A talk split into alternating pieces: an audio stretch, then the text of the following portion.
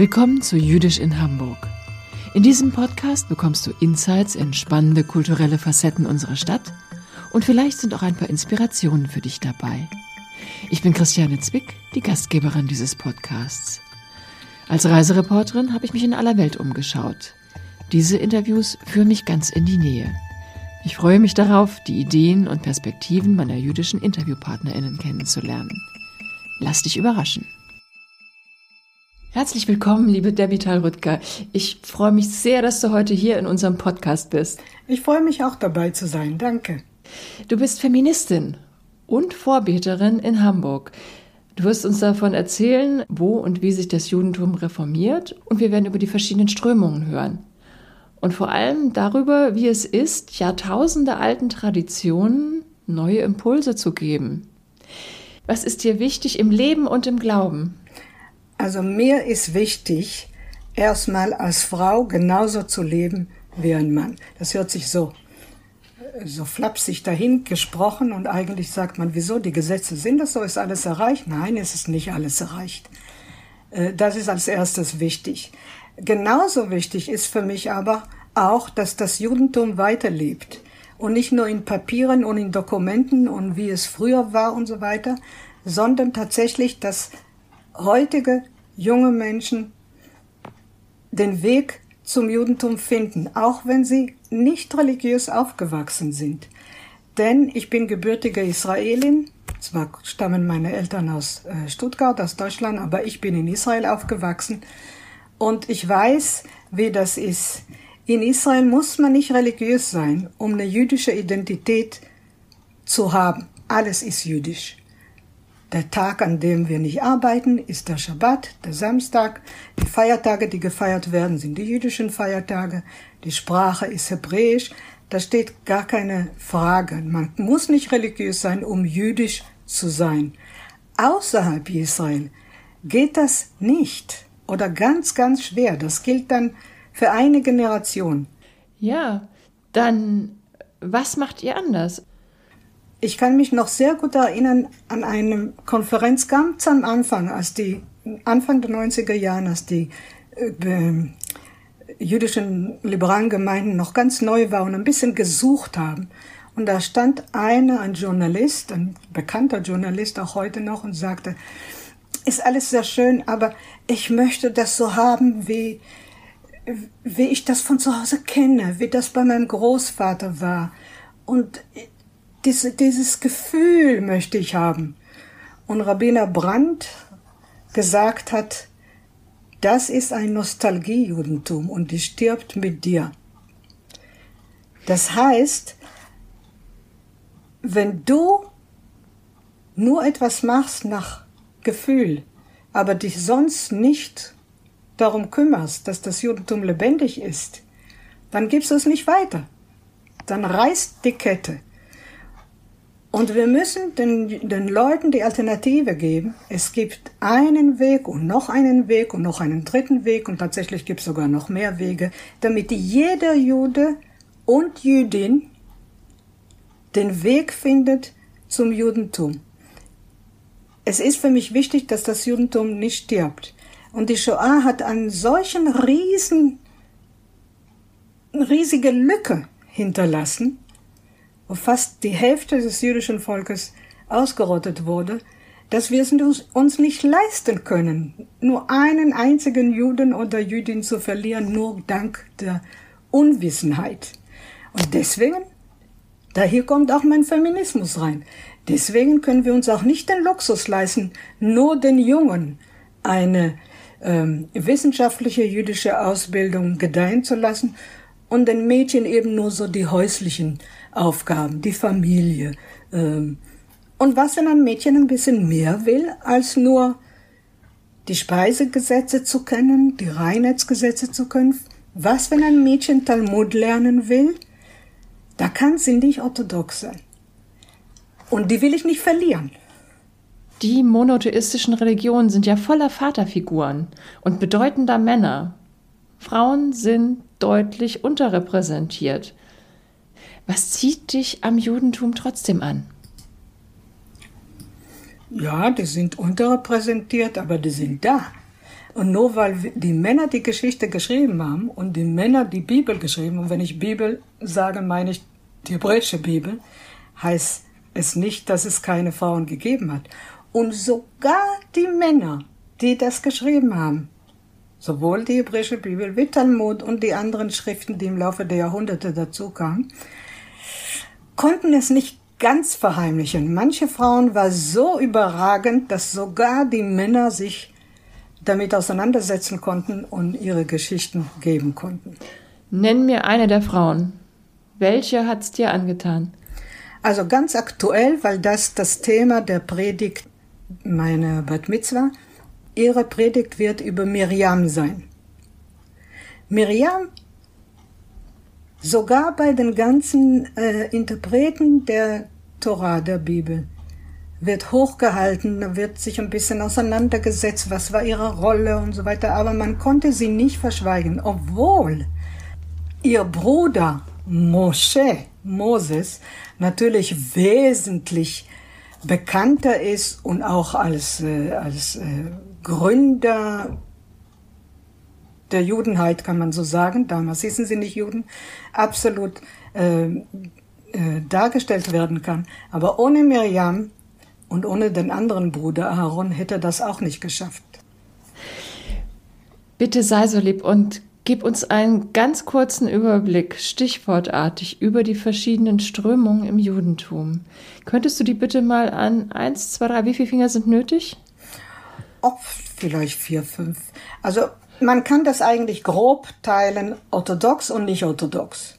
Innerhalb der Orthodoxie haben wir mehrere Strömungen. Wir haben die Chassiden, die sind vielleicht bekannt in Deutschland. Äh, Chabad ist in Deutschland sehr aktiv. Wir haben die, äh, die konservativen Orthodoxen, wir haben modernen Orthodoxen, also das in dem Block von Orthodoxie. Im Block von Nicht-Orthodoxen, die nennen sich weltweit Progressive, also progressives Judentum, haben wir Reform, Conservative, Masorti heißt das auf Hebräisch, Conservative. In Amerika gibt es etwas, was noch radikaler ist, Reconstructionists. Und es gibt sogar, und das fand ich faszinierend, sogar eine Gruppe in Amerika, die sich nicht nennt nicht religiöse Juden, aber als eine Gemeinde. Wenn ich mal nach Amerika wieder gehe, würde ich unbedingt so eine Gruppe besuchen wollen, weil es mich interessieren würde, was machen die denn da? Du hast eben radikal gesagt. Jetzt bin ich natürlich neugierig. Wann fühlst du dich denn besonders radikal? Von außen wird vielleicht das so gesehen, aber dann würde ich sagen, wenn jemand meint, dass das radikal ist, dann hat er ein Problem, nicht ich.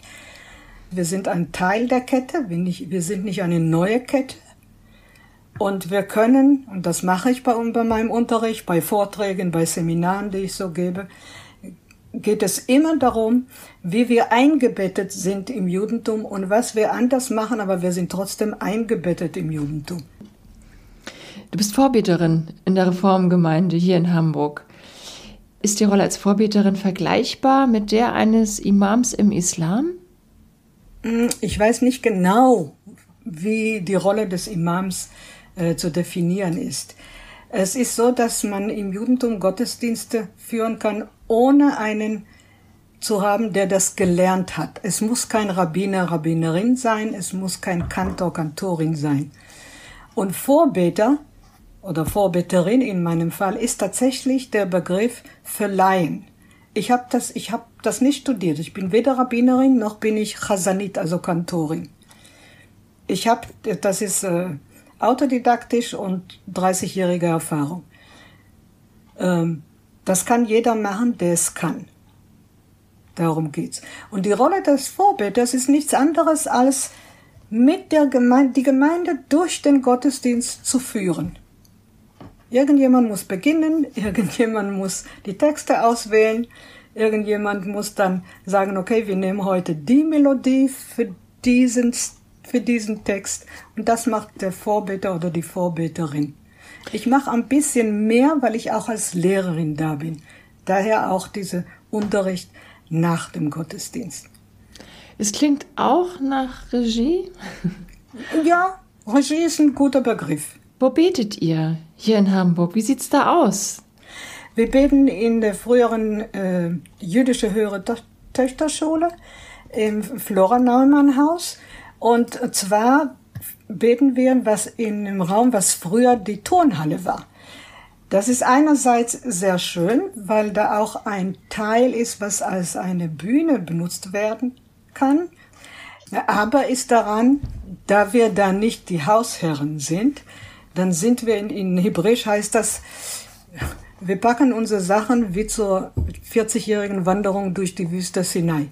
Das heißt, wir können das nicht gestalten, denn wir sind nicht die einzigen äh, Beter da. Wie gesagt, die liberale jüdische Gemeinde betet da auch. Dann, es gehört ja der Stadt, dann findet da auch ein Kindergarten statt und andere äh, Programme. Das bedeutet, dass wir in eine Ecke, also ganz praktisch, in eine Ecke einen Schrank haben, wo unsere Tora-Rolle aufbewahrt wird. Und an einer anderen Ecke haben wir noch so ein, einen Teil von einem Schrank, wo unsere Sachen sind. Ein Raum, der wie eine, der eine Synagoge ist, sollte schon wie eine Synagoge aussehen, um die Stimmung aufkommen zu lassen. Das heißt, wir betrachten auf jeden Fall die jetzige Lösung als sehr großzügig, aber temporär. Das kann nicht immer so sein. Du gestaltest die Gottesdienste. Was ist dir als Feministin besonders wichtig? Es darf auch ein Detail sein. Also ein Beispiel ist in ein, ein ganz wichtiges Gebet, Amidah heißt das, das ist das Grundgebet. Ein Teil davon heißt, wir beten zu Gott, unser Väter, Abraham, Isaac, Jakob. Das ist die Tradition. Reformjuden beten zu unseren Vätern, Abraham, Isaac, Jakob und zu unseren Müttern, Sarah, Rebekka, Rachel und Lea. Und so geht das durch den, die ganze Liturgie, dass wir immer die Frauen sprachlich mit hineinbringen. Das ist der feministische Aspekt.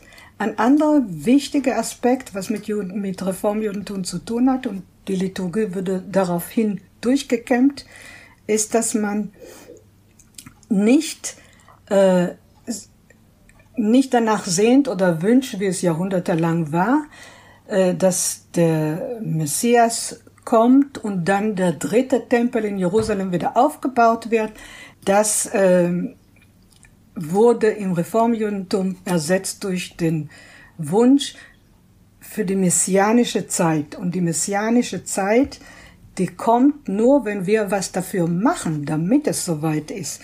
Und wir haben überhaupt nicht den Wunsch für einen dritten Tempel in Jerusalem, was ein, heutzutage einen dritten Weltkrieg ausbrechen ließe. Nach dem Gottesdienst, da diskutiert ihr ja. Und wenn du mit den Frauen diskutierst, worum geht's denn da? Was sind denn so die Themen? Und wie kommt ihr zu modernen Deutungen der Tora? Gott sei Dank bin ich nicht die Einzige, die sich Gedanken machen über die Texte. Es gibt Millionen andere. Und äh, Trick dabei ist immer zu, nicht alles neu zu erfinden, sondern zu gucken, was haben andere gesagt im Laufe der Jahrhunderte, zu dem Punkt, was mich gerade interessiert. Also wenn wir zum Beispiel über Adam und Eva lernen. Adam und Eva, jeder kennt, um einen zu kennen, Eva wurde aus der Rippe von Adam geschaffen und sie war die Böse, sie hat Adam verführt, die Frucht zu essen und deswegen leiden wir alle, sind aus dem Paradies vertrieben. Also das ist natürlich eine Geschichte, die ich nicht akzeptieren kann, die steht auch nicht so in der Bibel, denn es gibt zwei Versionen für die Schaffung der Menschen. Und die erste Version ist, Gott schuf sie, Mann und Frau schuf er sie. Und diese Geschichte mit der Rippe, die kommt im, im nächsten Kapitel in der Bibel. Und es ist interessant, dass wenn zwei Versionen da sind, welche Version dann äh, als traditionell zitiert wird und welche Version Geltung hat. Aber jetzt die Sache mit dem mit der bösen B Eva. Daraus ist eine ganze Ideologie und nicht nur beim Judentum, dass die Frauen verführerisch sind und verdächtig und man muss sich vor ihnen schützen und so weiter und so fort. Ganz früh haben schon andere Leute sich darüber Gedanken gemacht und diese Stellen suche ich und bringe dann zur Diskussion und höre dann, was die anderen dazu sagen. Und es gibt so ein, eine äh, Geschichte, die sagt, wenn man genau die Bibel liest, dann war Adam die ganze Zeit bei, der, bei dem Gespräch zwischen Eva und dem Schlangerich, denn in Hebräisch ist Schlange männlich, da war er die ganze Zeit dabei. Der war nur passiv. Der saß beiseite und ließ sie tun. Er war also ein Mitläufer. Und das Problem war, dass Eva vor lauter Begeisterung übertrieben hat. Die hat gesagt, als der, der Schlangerich gesagt hat, ja, warum esst ihr nicht von diesem Baum? Da hat die gesagt, ja, Gott hat uns das verboten. Er hat uns verboten, das zu essen oder es zu berühren. Berühren? Von berühren hat Gott nichts gesagt. Und der Schlangerich steigt genau da rein und sagt, hm, guck mal, ich berühre es, passiert nicht. Komm, halt die Hand dran, berühre es, es passiert nichts. Tatsächlich, es passiert nicht. Ja, und jetzt kannst du essen, es passiert nicht. Dann hat sie gegessen und dann hat sie ihm gegeben und dann haben wir den Salat. Genau, das ist eine Stelle, die ziemlich zentral ist, auch im Geschlechterverständnis. Genau. Und wenn man diese, ähm, diese Interpretation, das nennt sich in dem Hebräisch Midrash, also eine Auslegung, liest, die nicht von mir stammt, äh, dann kann man sich überlegen, wenn diese Interpretation bekannt wäre, könnte vielleicht die Sicht auf Frauen ganz anders sein und es hat eine riesige Auswirkung. Und das wirft man dann in die, in die Runde und dann wird darüber diskutiert. Und das kommt dann so? Da sind sich doch alle Frauen einig, oder? Ja, auch die Männer. Also wir haben, wir haben eigentlich wen, keine Machos. Wer Macho ist, der geht nicht zum Reformjudentum.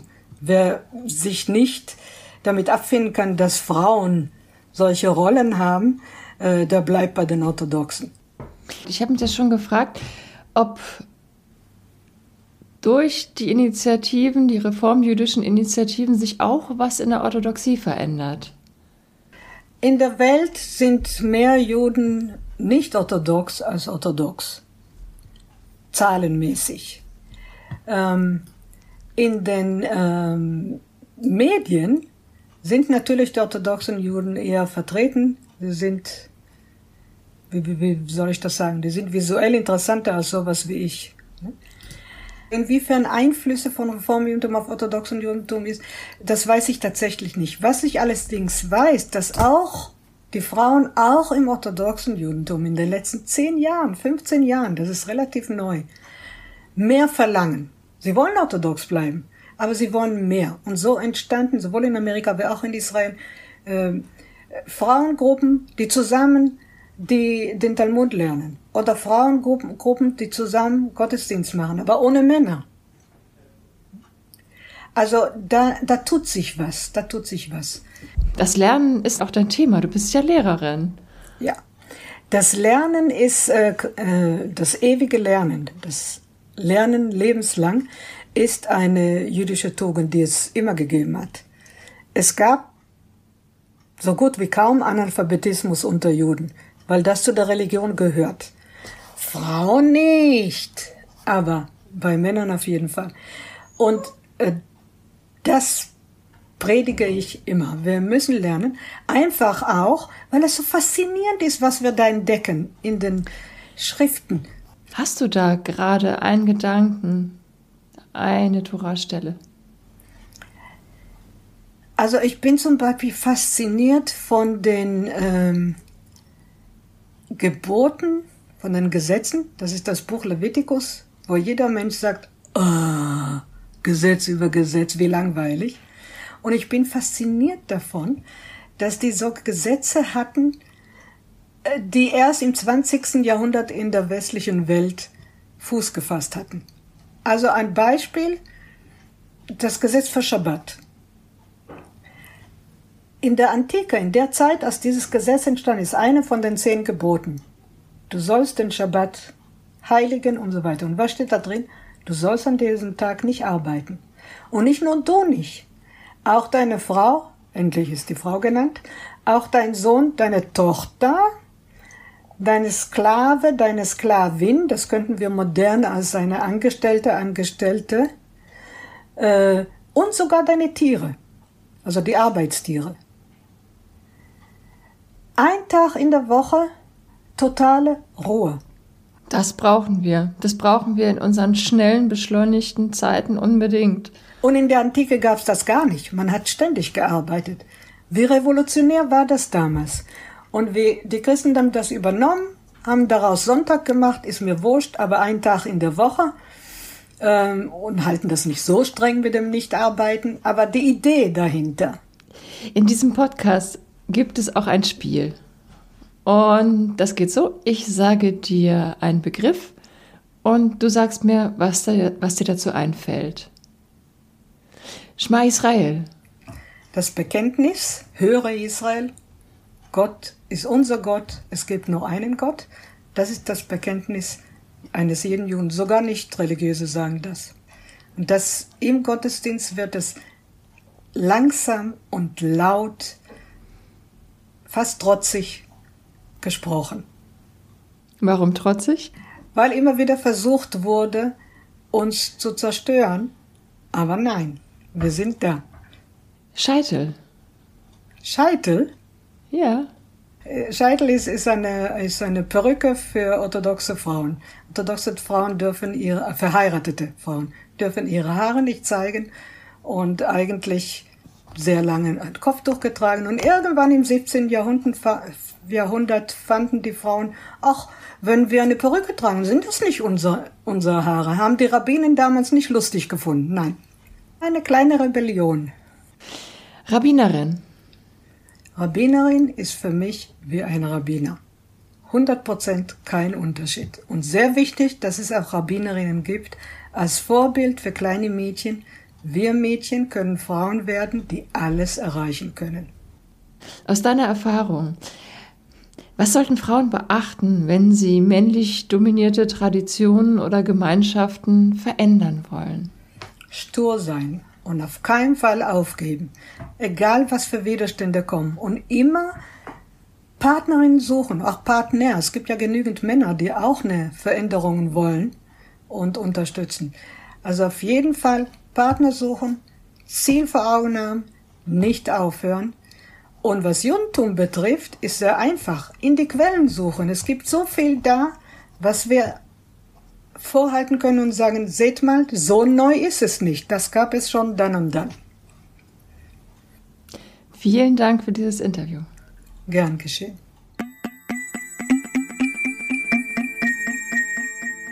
Damit sind wir am Ende dieser Folge.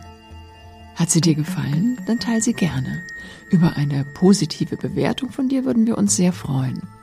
Dies ist ein Podcast der Gedenk- und Bildungsstätte Israelitische Töchterschule und der Hamburger Volkshochschule.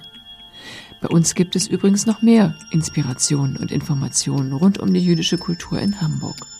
Schau einfach mal auf die Webseite. Die nächste Folge hörst du in vier Wochen. Lass es dir gut gehen.